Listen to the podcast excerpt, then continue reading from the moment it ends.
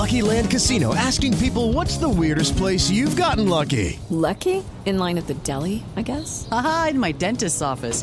More than once, actually. Do I have to say? Yes, you do. In the car before my kids' PTA meeting. Really? Yes. Excuse me, what's the weirdest place you've gotten lucky? I never win and tell. Well, there you have it. You can get lucky anywhere playing at LuckyLandSlots.com. Play for free right now. Are you feeling lucky? No purchase necessary. Void where prohibited by law. 18 plus. Terms and conditions apply. See website for details. Hey guys, it is Ryan. I'm not sure if you know this about me, but I'm a bit of a fun fanatic when I can. I like to work, but I like fun too. It's a thing. And now the truth is out there. I can tell you about my favorite place to have fun Chumba Casino. They have hundreds of social casino style games to choose from, with new games released each week. You can play for free anytime, anywhere and each day brings a new chance to collect daily bonuses. So join me in the fun. Sign up now at ChumbaCasino.com. No purchase necessary. VGW. Void were prohibited by law. See terms and conditions. 18 plus.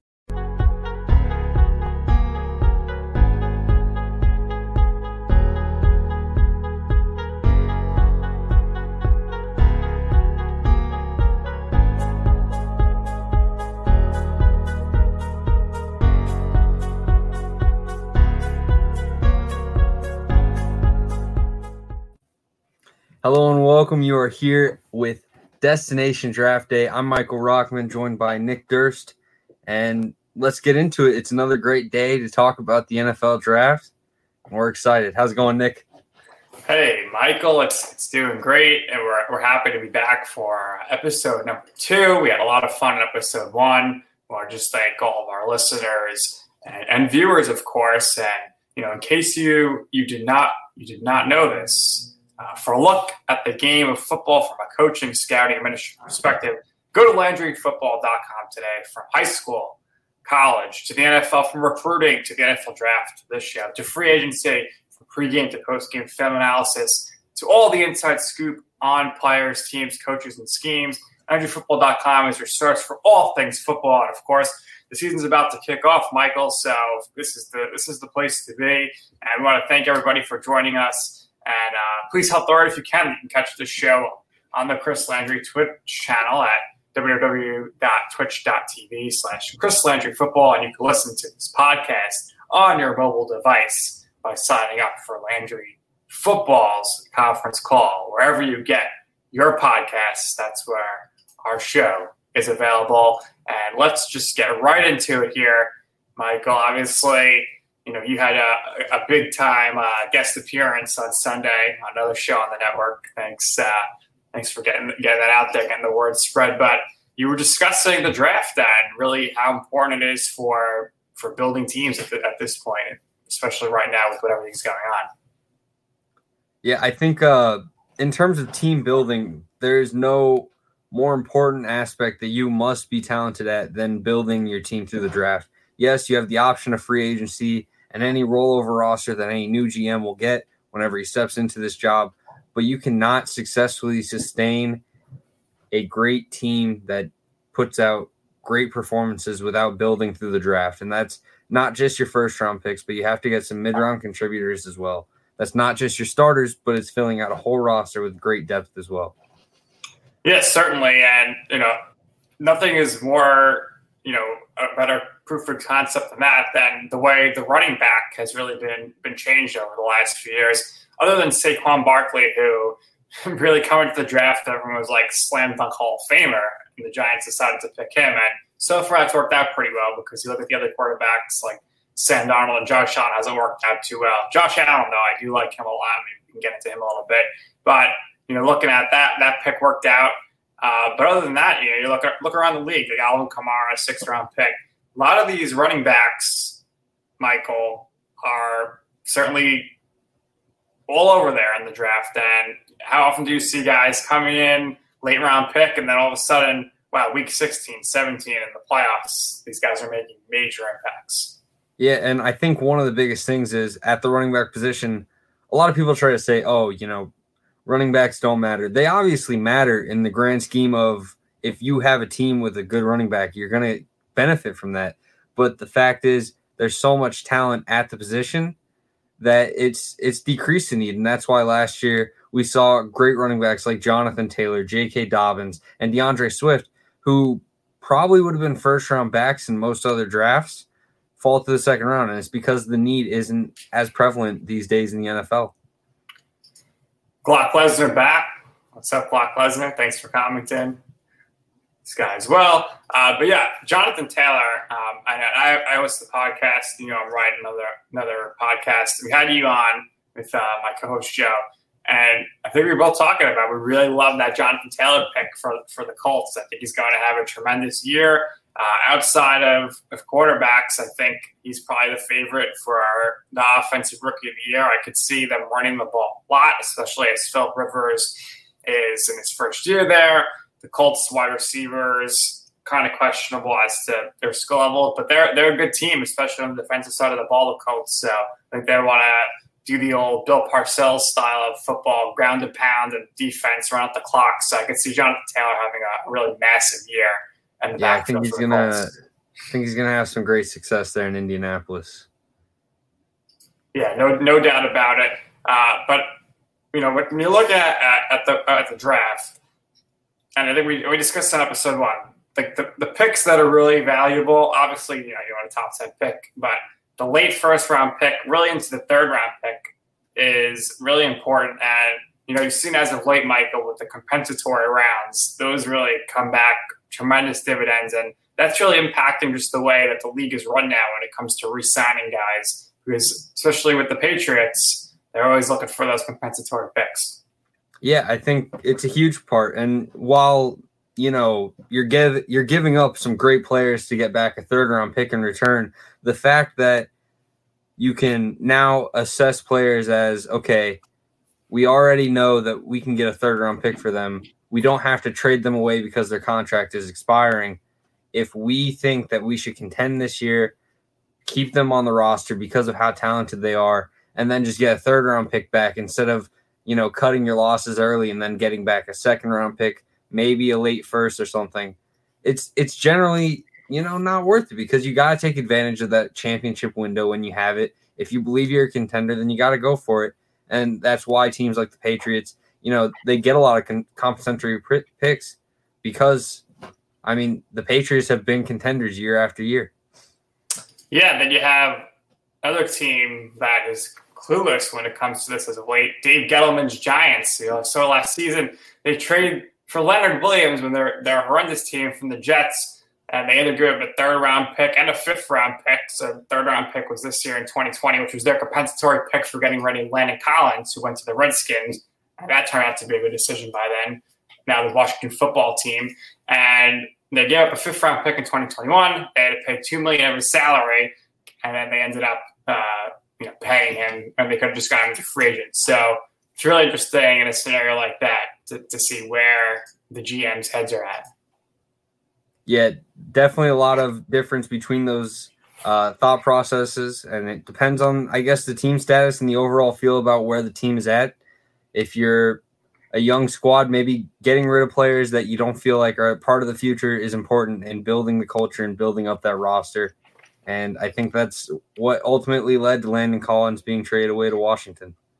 Right. And then, you know, you're looking at uh, culture, obviously, plays a huge impact in football. Uh, you look at a lot of the teams who finished in last last year or, you know, just didn't have a good season a lot of them they want to really change the culture, and the way they do that is not by bringing veterans. Maybe you're bringing like a uh, you know one veteran to be like a voice in the locker room. You see like Ryan Fitzpatrick always bouncing around the league because he's a veteran voice, or um, Alex Smith. Kudos to him; he's coming back for the Washington football team. Dwayne Haskins can learn a lot from him. Kyle Allen can learn a lot from him. I personally think Smith's going to end up starting because Rivera's going to win football games right away.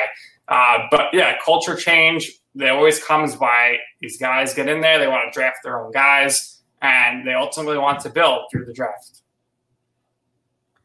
Yeah, and taking a look at those bottom of the barrel teams from last season, I think we see a lot of these teams ultimately improving their rosters pretty well. First, jumping into one of the teams that was almost considered a laughing stock in some sort was the Miami Dolphins. And the way that Flores has now taken this first offseason, Chris Grier gets credit as well. They have incorporated a lot of talent into this defense. They brought in players like Byron Jones, Kyle Van Noy, even depth players like Landon Roberts that will help the long term sustainability and success of this defense. And I think Flores is on his way to building a very good program. Obviously, they got Tua at the QB position. In terms of team needs, at the moment, I think running back is going to be one that, while they have Jordan Howard and they have Matt Breida, as time goes on, they're going to want to find a spot where they can get a very talented running back. Maybe looking at a Travis Etienne or a Najee Harris in this upcoming draft. I think the Dolphins could benefit greatly from that. And in terms of wide receiver, while DeVante Parker and Preston Williams, as well as other guys such as Albert Wilson, have shown some very talented ability, I think they're going to ultimately want to bring in another guy. If there's a top level talent that they feel like Tua can benefit from, or even Fitzpatrick, I think they'll I think they'll jump on it. And while the need isn't as huge as some of these other positions, I do think that wide receiver is something that the Dolphins could still address. Moving over to the offensive line, I give the Dolphins a lot of credit for this offseason and addressing the offensive line. I think the right guard position is the main thing that is in question right now, whether Robert Hunt steps into that right guard spot and then right tackle becomes more of a question mark, or if it becomes Hunt at right tackle and there's just that hole at right guard. Jesse Davis would likely take over, but I still think it's a need going forward. And then there's question marks at the other spots. You know, they drafted Austin Jackson, which is hopefully going to pan out for him. Ereck Flowers is at left guard, which should be good, but you know he's had some shaky moments in his career. Nick, I'm sure you could tell everyone about that in his Giants days. And then Ted Karras came coming. Ted Karras comes in at center, which will also have some question marks while he proved himself pretty well in New England, we have seen guys come out of that New England system without as much talent surrounding them and then struggle because of that. So hopefully these accusations or hopefully these acquirements for the offensive line will benefit the Dolphins going forward, but we shall see. Yeah, you can't you can't rely on Ereck Flowers. Uh, he did he he really had a lot to do with the end of the Tom Coughlin era because he just didn't play well. Jerry Reese, that was his big pick. Uh, didn't come out. I think he's playing right tackle now with uh, the Dolphins, so maybe that might be, be better for him. He's a big body guy, um, but he wasn't a good chemistry guy there, so that didn't work out. Uh, Najee Harris, that you mentioned, uh, when I was at Bleacher Report, he uh, came into the office um, so it's been interesting to see him grow as a player. But um, you know, I always worry about these Alabama running backs. Obviously, not Derrick. Derrick Henry was not the star running back at Alabama, yet he ended up being the star in the NFL. You remember he was with Trent Richardson, who is one of the biggest busts of all time. The Browns trade up for him. So it'll be interesting to see how he develops on the pro level there. Obviously, they were tanking for Tua. They ended up winning games, and they still got Tua. Uh, I think they'll probably have Fitzpatrick start the season, at least like a game or two. You know, Fitzpatrick will do his usual, either like this have five touchdowns, the next week he'll have five receptions, and they'll ultimately make move to Tua, assuming he's healthy. But the Dolphins are certainly headed in the right direction there. Um, I think they'll probably finish in third in the AFC East this year. I think the Jets would probably be in last. Uh, but it'd be interesting to see how they, they ended up they ended up building. But obviously, um, at the skill level positions, they have some needs, and they'll continue to build the, the offensive line to overall help the offense. Yeah, I'm very excited to see how the Dolphins continue to build this team. I think they have a very bright future. And I think it's important for their fans to realize, you know, this is year one of the rebuild. So we'll see what happens going forward. But I'm excited for Miami's future. Moving on to the AFC North, we have the Cincinnati Bengals who came in last last season, had the number one pick. They got Joe Burrow. Overall, I'd say their team needs wide receiver is going to be a, a question mark, and it's not necessarily an immediate need because you have guys like AJ Green and John Ross who may not be there next season, and that's where the need could come in. Whether they decide to ride with Auden Tate or whether they look to the draft to draft uh, to bring in another asset for Joe Burrow and the offense whether they're looking at guys like Ja'Marr Chase early or whether they're looking at mid round options just to bring in another weapon on the outside. I think Tyler Boyd's in for a big season, and I like Tee Higgins. We're just going to have to see if they have that third receiver going forward. Hopefully, AJ Green can stay healthy and put up a great year, and the Bengals decide to pay him. At tight end, they have Drew Sample, who's a very talented blocking tight end, but I think they need to bring in another receiving threat, whether it's Brevin Jordan or whether it's someone like Kyle Pitts, who maybe doesn't fit the typical well rounded tight end mold, but he's still a very good asset in the passing game. And I think Burrow could benefit from having a guy like him. On the offensive line, I think the interior offensive line still has many question marks. Jonah Williams is going to do a big job of improving this overall performance, and I trust Frank Johnson at right tackle. Trey Hopkins is a pretty solid center, but I think the guard spots are still very big question marks for this team going forward, and we shall see how they do this season. And then obviously there's the defensive line.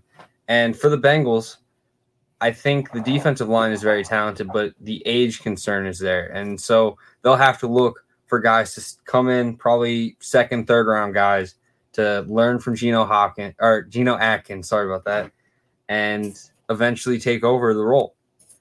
I think there's question marks surrounding the linebacker and cornerback position, but we'll have to get a year of assessment to really determine if there's still needs going forward or not.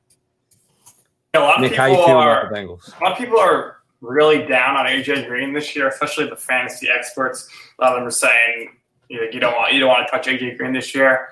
Fact of the matter is, when he's healthy, which fortunately hasn't been too often as of late, he's still one of the the best wide receivers in the game. Uh, obviously, anytime you're you're looking at a team that is in the bottom of your division, and you look at this whole chart here, everybody needs offensive line because they want to protect their quarterback and that'll allow their their running backs and wide receivers to succeed. So big need there. Atkins, he's getting a little older. He's still he's still an elite uh, defensive tackle. Uh, and of course, other than Green, you're really like who's on the offense. So definitely wide receiver there. But of course, all eyes will be on Joe Burrow. He'll be playing from from week one. What do you, what do you think he, to expect from him in his, in his rookie season, especially because uh, I'm really interested in seeing the rookie quarterbacks this year, where they had no OTAs, um, they didn't have any preseason games. And it's going to be interesting to see how they're able to adapt and really go from the jump on week one. Uh, so I think I think there's going to be some growing pains there for the Bengals, just because of the fact they're they're a young team. Their whole their whole future is Joe Burrow. I think he's going to be good, but just didn't have enough reps to be ready for September 12th. Yeah, see, I'm kind of on the opposite end. I do think there's going to be some growing pains, and he's not going to be dominant as he was at LSU. But I think Joe Burrow is in for a big rookie year, and I think that he's going to break the rookie touchdown record. As surprising as that may sound, I think he's one of the most pro-ready prospects we've seen in a while. Whether it's because he's already 23 years old or what, I think he has the intelligence, and I think he's been working already with his receivers quite a bit I think he's in for a big year, and I think he's going to surprise some people, even despite all the uh, setbacks with this offseason. Be something to look look at for sure. It's just, it's going to be interesting to see. Uh, it's going to be really feast or famine for a lot, a lot of the rookies this season. I don't know if there's going to be too much middle ground. Yeah, it's going to be interesting for sure. So moving on to the AFC South, we look at the Jacksonville Jaguars, who a lot of people are predicting to have the number one pick in this upcoming draft. For me, I'd say the team needs are running back with Leonard Fournette likely on his way out. Tight end, they have Tyler Eifert at the moment, who is injury prone and really hasn't gotten a chance to prove himself due to those injuries. And then there's some questions in, in the interior of the offensive line and the defensive line interior as well. While they have some great edge rushers, I think they need some defensive tackle help. We'll see how Taven Bryan does in his third year. He's had some bright spots, but there's been some bad play as well. It's going to be interesting to see. And then at the cornerback position, CJ Henderson was a huge pick for this team, but I think there's still some questions in that secondary, and they overall need some help. The quarterback position is going to be very interesting to assess. At the moment, I don't have it listed as a need. A lot of people love Gardner Minshew. He had a very solid rookie year, and I'm willing to wait on declaring them needing a QB. But if they end up with the first pick, I expect Trevor Lawrence to be the pick very easily, and the Gardner Minshew era will sadly come to an end. Mustache mania no longer. I, I don't. I, I don't see the Jaguars being so bad there at the first pick. I mean, yeah, I don't see them as the first pick. I think it's consensus pick, but I don't think that's going to happen. I think Washington, who's right there, and we'll talk about them a little bit later. I think they have probably the best odds of being. Yeah, I, I, I definitely think so. I think that I think the, you know, I think if they're going to play Alex Smith, they're going to win some games. Um, so I actually think the Washington football team with Alex Smith has a chance to make the playoffs. Um, but if they go with Dwayne Haskins, they're going to be a disaster. I think. I actually think the Detroit Lions are going to be at the top of the draft board, um, and I think that might be the end for Matt Patricia in Detroit. Yeah, I mean, we'll we'll talk to talk about it when we get there. So moving on to the AFC West, the Chargers have done a great job of really filling out their roster. I think the biggest thing now is filling out the rest of the offensive line. Left tackle is still a disaster, and I think if they were to get a top pick in this year's class, which I think they still will, as they're kind of developing the offensive side of things, look for them to acquire someone, maybe not a Penei Sewell, but maybe someone like a Jackson Carman or a Dillon Radunz or whoever is up there in the offense tackle class. Now, getting to the teams me and Nick were just discussing in the NFC East, I have the Washington Football Club being the worst team. I think while I'm a fan of Haskins, actually, I'm not a fan of this overall roster. Adrian Peterson will produce somewhat, but he's not going to be a star running back like we've seen from him in the early 2010s. Antonio Gibson will help out, but I don't think he's going to contribute as much. Wide receivers still need, even though Terry McLaurin had a big season. Steven Sims is all right. The offensive line is probably one of the biggest issues with this team. The offensive tackle position is horrendous. Cornelius Lucas, I believe, is the starter right now with Saahdiq Charles uh, trying to get in there. And really, it's just question marks all around. The linebacker position is not great. The cornerback and safety positions are also struggling. Landon Collins is a good guy to have, and you have Fuller there, but overall, there's just too many holes on this roster to feel comfortable about going forward. I, you know, give great props to Alex Smith, and I do like Dwayne Haskins, but the biggest thing for QB success, especially when you're a young quarterback, is having a great supporting cast around you to kind of build up your confidence and help your development. And Washington has not done that. Yeah, Washington, there's a, there's a lot going on there. Uh, off the field stuff is a lot of concerns over there, but I don't know. I, I, just think that Alex Smith can make a big difference. We'll make we'll we'll, we'll watch and see, but of course they do have a lot of needs. Uh, but overall, they're maybe headed more so in the right direction now with Ron Rivera. But other than Belichick, when's the last time you saw a coach being able to handle a full roster and, and have a lot of success? Bill O'Brien has made some questionable moves. He's got full control there. And most of the time, it hasn't worked out. Yeah, it's definitely going to be interesting to see how Rivera goes about building this roster. I'm not quite sure I like the idea, but we'll see how it plays out. And if I'm wrong, I, would be happy to. I really like Rivera as a coach, and I think he's a good guy. Moving on to the NFC North, the Detroit Lions, who kind of got the short end of the stick with injury issues, but Matt Stafford has had real durability issues year after year. If he were to get injured again, we could definitely run into that issue where he, you know, goes down and the Lions just continue to fall apart. I think overall the needs are wide receiver with Marvin Jones likely heading out the door offensive line, they've done a great job of filling out the team.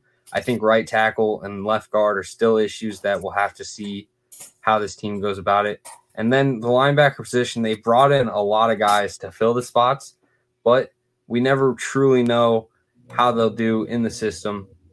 And from that, we will be able to see whether guys like Reggie Ragland or maybe Jarrad Davis has a breakout year. We'll see. But there's still a lot of question marks surrounding this team. Cornerback is still an issue because we don't know how Desmond Trufant's going to be.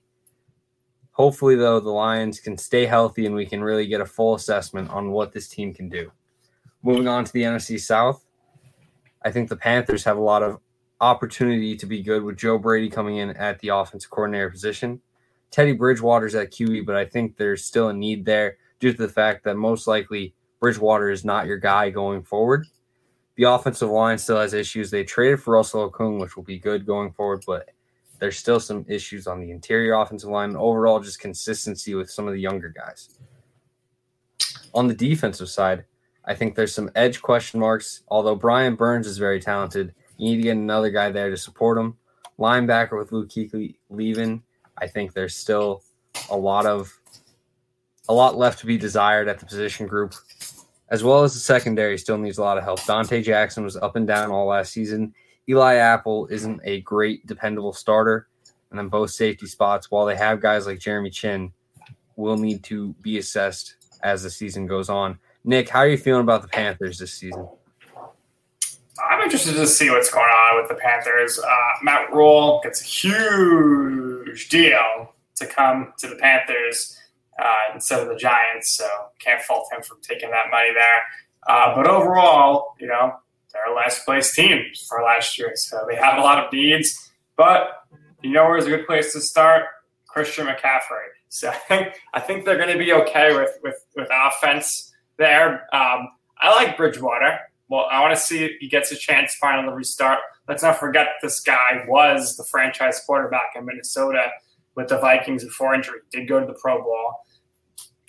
A lot of teams need edge, edge rushers, so I agree with you there. But I don't, I don't foresee them, you know, necessarily being the worst team in the division again. But then again, the, the NFC South is really good with the Saints, Bucks, and Falcons. So they could be in last, but I don't think they'd be like, you know, a two, three win team. Like I could see them winning five, six games and they come in last place. So of the last place teams, they would uh, certainly not be the, the worst. Uh, but you know, they have McCaffrey. I'm interested to see what goes on with Bridge with Bridgewater.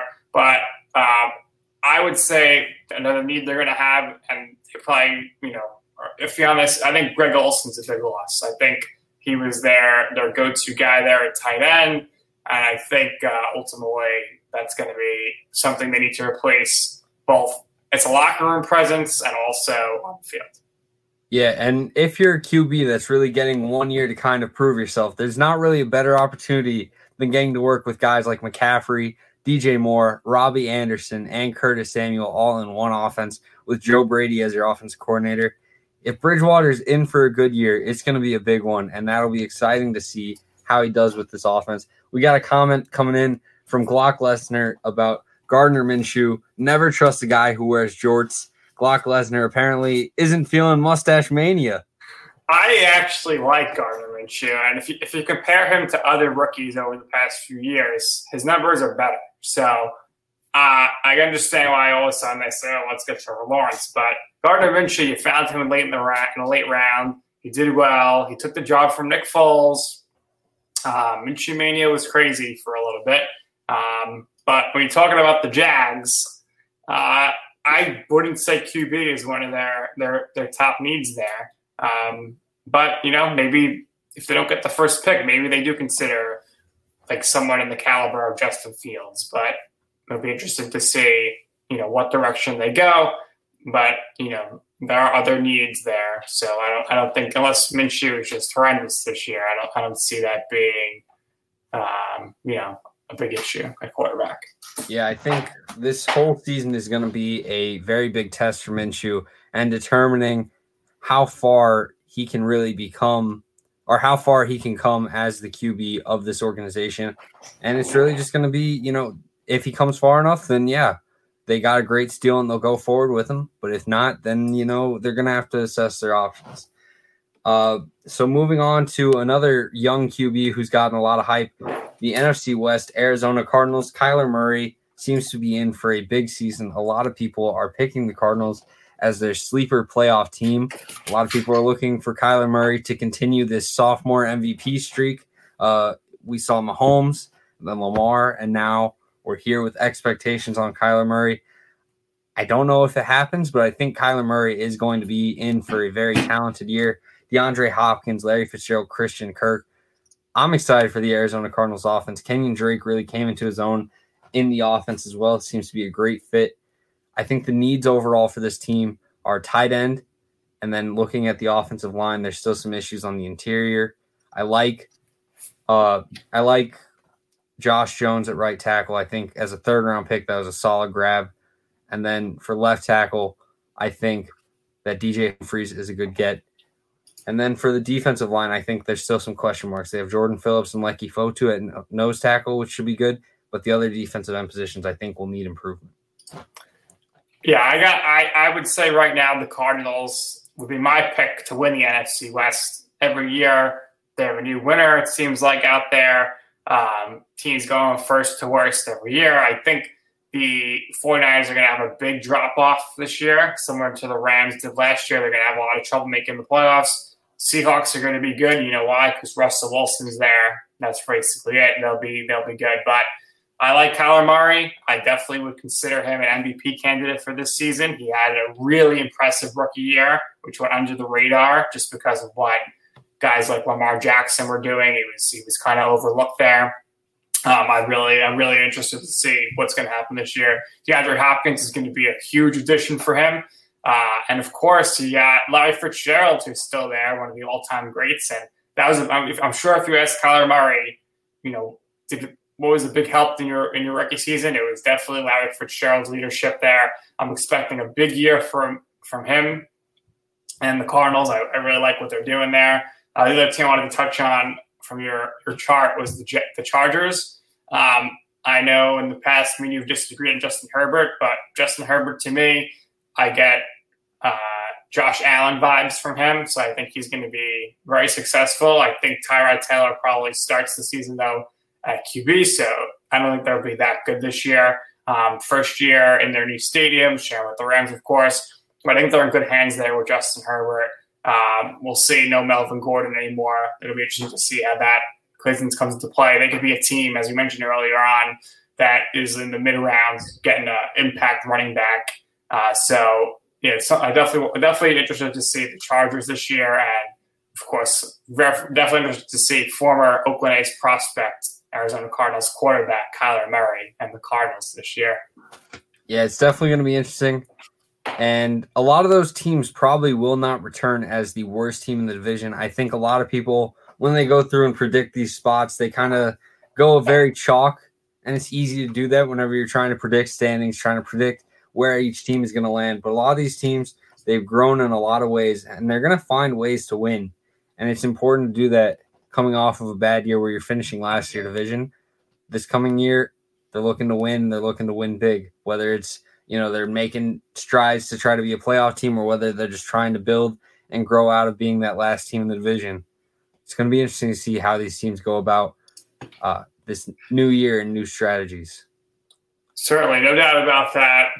And of course, you know, there's a lot of players who are going to be carefully watched in this upcoming draft class. You know, is how many times do you go into a season saying, "Oh, this is this guy's the best corner," or that that guy's the best safety, and then you, you know, you really want to see them face off, and you want to kind of see, you know, what is the pros and cons of each player. This is what goes on in the draft room, right, Michael? Like, there's two guys the same position, and the GM and the coach, they really got to figure out which which of the two guys the same position is a better fit for their organization.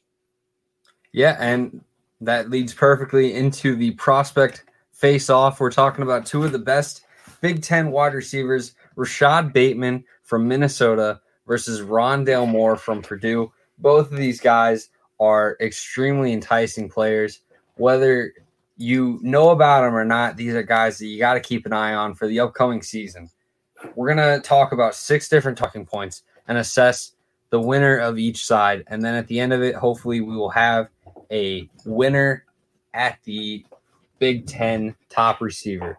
So first, we're going to look into build, and this one's rather easy. Rashod Bateman, 6'2", 210. Rondale Moore, 5'9", 180. While I don't hate Rondale Moore's frame, you obviously want the guy that's going to have more size. And Rashod Bateman uses it well. So first point goes to Rashod Bateman. Next, we're going on to hands. Now, one of the biggest issues with Rondale Moore is he has a lot of focus drops. He'll have some very easy catches that just hit him right on the hands and they fall to the ground. And while that's an issue on the other end, Rashod Bateman is one of the best contested catch makers in college football. And he's really made a name for himself with that ability to go up and get the ball. He's making catches here and there that are just insane to watch.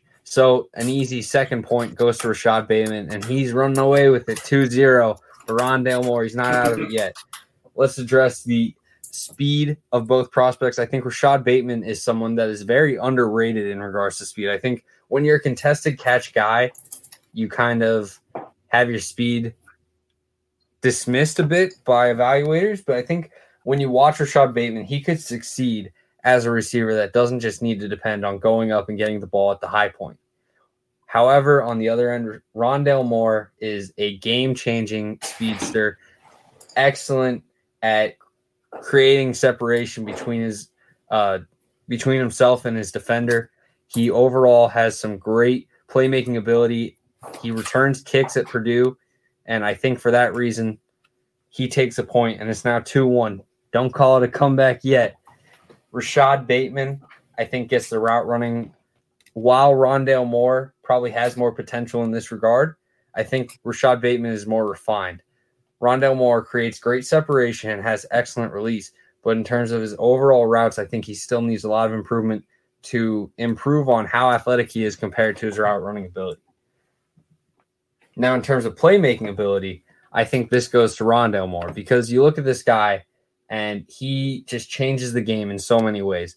Yeah, he's not going to go up and get these catches over double coverage like Rashod Bateman might, but you can get Rondale Moore the ball anywhere. You look at how San Francisco ran their offense with Deebo Samuel last year, and that's exactly what Rondale Moore can do. He can catch the ball in the backfield, he can get the ball handed off to him on a jet sweep, and he can create plays, or he can go downfield and make plays. I think right now, Rondale Moore plays in the slot for Purdue for the most part, but I would not be surprised if at the pro level they ask him to play a lot of outside ball because he has that game breaking speed to be able to work the sideline, get downfield, and create big plays. And that kind of works in today's NFL where they're going more vertical, where they're trying to test the down the field aspect of it. And when you look at that, you you see guys if he goes and lands in a spot where he has a rocket on QB, like a Mahomes, Kyler Murray, Russell Wilson type, he's going to be wanted to be thrown to downfield. And when you have him on the outside, takes him away from the safeties, gives him more space to operate. And I think Rondale Moore could be dominant in that regard. While he's going to have a lot of snaps in the slot, I think he offers versatility to work outside as well. Now we have to go to the potential spot. And I think this goes to Rondale Morris as well. I think both these guys, cut and dry, they're going to be very good NFL wide receivers. I love both of them. However, looking at Rondale Moore, he only got to play in three full games this season. We have not seen this guy develop as a sophomore yet. And now we're getting him in his third year. For whenever he's a prospect, I think he's going to have a lot of growth that a lot of people didn't get to see because of the injuries he went through and because of the uh, opt out this season. Both these guys won't be playing this year, so it's going to be really stuck at this conclusion until you know either further evaluation gives some tell that makes me colder on one of these guys or anything like that. But I think Rondale Moore offers extreme potential and extreme ability. You know, being undersized, a lot of people are going to have questions about you. There's no doubt about that. However, I think he proves as a receiver that he can be elite regardless of frame. And for that, the winner between Rashod Bateman and Rondale Moore, prospect face off, Rondale Moore takes the cake. A 3 3 split among the six categories. And both these receivers are guys that I will be very high on come draft season. But I think for my money, if I were drafting one of these guys, I would go with Rondale Moore. I think he fits today's vertical game very well. And I think at the very least, he's going to be a very good slot receiver. Nick, what do you think about the uh, receiver position going forward, vertical offenses in the NFL? How important is it to have an established deep threat like Rondale Moore? Hey, I tell you this: if he's on the clock, the Raiders are going to pick him because they take every wide receiver available. They love Hey, those you guys. know, if you're building it. team and you have Ruggs and Rondale Moore, along with Bryan Edwards. Oh, that's some scary stuff. I, that would be a. I wouldn't hate the pick at all. I think there's a lot of potential there if the Raiders are really just building this offense to be, you know, some speed demon of a team. I don't hate it. Yeah, so, I mean, look, look, just look at look at the Chiefs. Tyreek Hill is a perfect example of why everybody wants this type of guy who could just go and get it, burn him. You know, you mentioned guys turning punts or kicks. That's a huge thing there. Uh, and the ability to also play in the slot could come come into play big time there. Uh, so it's, it's, certainly, you know, it's a big it's a big thing that people are looking for in these drafts. You want they want the versatility, uh, and and you also want to to have guys who can go get it. You want all these quarterbacks; they want to just throw deep. Like the Bills got Stefon Diggs for this year because nobody throws a further deep ball than Josh Allen. So of course, you know that's that's what they're going to look at. What's interesting is you mentioned neither of these teams are going to play this this this year. I just wanted to bring up real quick how Ohio State and Penn State are both ranked in the top ten coming into this season. So what is that? They're never going to play a game. They move up in the rankings? They move down in the rankings? How is that going to work? It's going to be really funny to see. I'm a big fan of Minnesota. If you remember last season, they were undefeated for a while, and uh, the championship committee was really uh, getting worried because they would have had to leave uh, Ohio State out if, if, Minnesota won out. And I was like, oh my, I love for Minnesota to win to win the Big Ten. That would have been awesome. Uh, Purdue is a middle middle of the conference team. Big Ten big big time football. Big Ten, I really, really think the Big Ten is good conference. I think last year was better than the SEC. Uh, but it's just funny how neither team, neither team's going to play. There's no way to scout these guys really. Um, if these these guys are going for the draft, they have no reason to really play in the spring. So who knows? Maybe we'll be breaking down virtual Zoom pro days. That'd be that'd be quite the, the tale of tape over there. Yeah, it's going to be very interesting to see how college football plays out with its ranking system, with all of these teams sitting out. Again, we'll pull up this graphic of all the teams that are in and out and missing out on Big Ten football, Pac 12 football, or even some of the mid major conferences and the FCS. Anything you're missing out on, it's a huge loss. And missing out on the Big Ten, especially, is going to be very sad. Uh, I've seen Shaun Wade's dad on Twitter constantly tweeting out trying to get the Big Ten to resume and overturn their decision to get football back in the Big Ten. I don't think it'll happen. I think the decision is final, but it's going to be interesting to see how these teams go about, you know, whether they try to play or whether these players transfer to new places and it becomes this almost yeah. mega free agency state. And so I, it's interesting um, with the Big Ten where we kind of touched on in the first episode where anybody who's playing this year in the spring, it doesn't even count against your eligibility. So it's basically a free year. And that really benefits a program, let's say that's young, like Rutgers, right? Greg Schiano's right. back. Now he's basically having two incoming freshman recruiting classes. So that's really big time for him when they're trying to do development.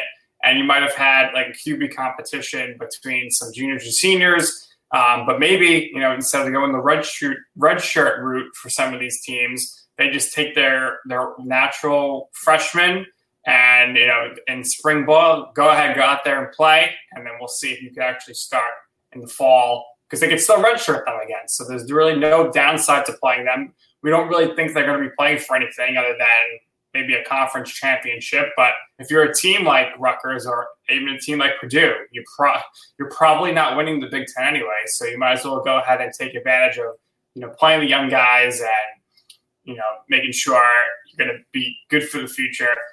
But it, it also opens up a whole can of worms where you know they're going to have to make more scholarships because there's only 85 scholarships allowed, but there's going to be extra players, so maybe they expand that. And if not, you're going to have these coaches making some tough decisions and conversations with juniors or seniors who, you know, you might want to say, sorry, we're going to have to cut you here from your scholarship. Um, and that might lead to a lot more transferring as well. Yeah, it's going to be very interesting to see the playoff from this. This is something that we've never seen before, nothing really similar. So the overall impact, it's it's really hard to assess, and it's all just guesses at this point. But it's going to be hectic. I think that's safe to say. Yeah, So the Big Ten. about- the Big Ten is you know it's the top. It's one of the top top two conference for sure, right? And you got a lot of guys there who get drafted every year. And you know if you're looking at the Big Ten top prospects right now, is really much going to change between now and a potential draft in May or June? Probably not. I think these these guys right here probably end up uh, staying staying as anonymous, anonymous uh, decisions, but each GM has scout has their own little. Uh, if you look at your list here, Michael, obviously the thing that jumps off first is you got three guys from Ohio State, two from Michigan. Um, the big the big time schools continue to produce the big time prospects. Yeah, so let's jump into it right away. At quarterback, we have Justin Fields, who I think would have been in for a big season. I think a lot of people wanted to see how he could develop as a passer, really establish himself as that QB2 with Trey Lance kind of breathing down his neck for a lot of people. And Justin Fields is someone that is going to offer a NFL team a lot of upside. He is a dual threat QB that fits today's game. Needs to improve his overall arm ability, but I think he's very talented, and I think he's going to be a special quarterback in the NFL one day. At running back, I got Journey Brown. The running back position here in Penn State just seems to be constantly giving out a new great running back for the NFL. Whether it was Saquon, Miles Sanders, and now Journey Brown, Penn State is becoming a mini running back university, and it's going to be very exciting to see the overall play out from this team. At wide receiver, we just discussed it. I have Rondale Moore. I love Rashod Bateman, and I think he's very talented. However, Rondale Moore, there's just something about him. Anytime you turn him on on film, you can see some great playmaking ability, great receiving ability, and he offers so many traits that are just hard to ignore from a receiver. And I think he's going to be special. At tight end, I have Jake Ferguson. I think a lot of people have Pat Freiermuth. Freiermuth. I, I don't know the exact pronunciation, but Jake Ferguson is extremely well rounded. I think he gets underrated due to Wisconsin's offensive scheme. They don't let him really uh, excel as a receiver, but he has produced anytime he's given the opportunity, and I think he's going to be special at the next level. For the offensive line, there are a lot of options out there, whether it's uh, Daniel Faalele out of Minnesota or Jalen Mayfield out of Michigan. I think Josh Myers is the best guy. He's a center for Ohio State, and he is completely dependable. He is a huge asset for this offensive line. Ohio State has a great offensive line with a lot of guys that will potentially be drafted come this draft. However, I think Josh Myers is the best on Ohio State and the best in the Big Ten. For the defensive line and edge position, I go to Michigan. I have Aidan Hutchinson on the defensive line and Kwity Paye at edge. I think both these guys offer similar versatility. Both of them are pretty stout guys in terms of they have great build. Very large players, both around 270. I think Kwity Paye offers an ability to play edge because you can still play him at 3 4 offensive linebacker or outside linebacker. Sorry about that. And then Aidan Hutchinson, I think you're going to be keeping on the defensive line no matter what. If you're in a 3 4, he's going to be playing defensive end. If you're in a 4 3, he's going to be playing defensive end as well. So I think both these guys are going to be huge for Michigan this season. We saw it last year with Hutchinson, Paye, and and Josh Uche. So now Josh is gone, and we get to see these two young guys playing the edge position. At linebacker, Micah Parsons is a dominant player, one of the best linebacker prospects we've seen in years, and it's going to be absolutely amazing to watch him in the NFL. I think he's going to take over some team's linebacker unit and be an absolute star, whether it's a team like the Giants or a team like the Panthers who could really use a linebacker. Whoever gets this guy is going to be extremely thankful that they brought him in, and they're going to have a lot of years where they get to watch this special player. Nick, you've seen a lot of Giants teams, some with some great linebackers and some with some pedestrian ones at best. How important is it to have a guy in the middle of the field really leading your defense? Well, the thing is, they haven't drafted like a linebacker in the first round since like Lawrence Taylor. So I think it's overdue. It's about time. Linebackers can be huge. If you look at their successful Super Bowl team, you had Antonio Pierce in the middle, middle linebacker, captain of the defense. I think it's very important to have a linebacker out there who could, you know, have the defensive headset in his in his ear and calling the signals, calling the audibles. And it's long overdue for a team like the Giants to draft a linebacker in an early round. And uh, obviously, this would be a tremendous pick if, if it happens to work out. Linebackers are extremely important now these days because more now more so than ever, you see running backs come out of the backfield to catch the ball. Um, obviously, the wide receiver, uh, the, the running back usually has the advantage there. But if you could find some guy who's mobile enough who could cover the running backs and can drop it to coverage uh, and zone defense, that you, you're finding absolute stud there. And of course, everybody is still looking for linebackers who could rush the passer. Yeah, and I think Micah Parsons does all those things well. Whether you're playing him at the Mike, Will, Sam, or anything really, he is going to contribute to your team. I think he's best suited to play Mike at the next level.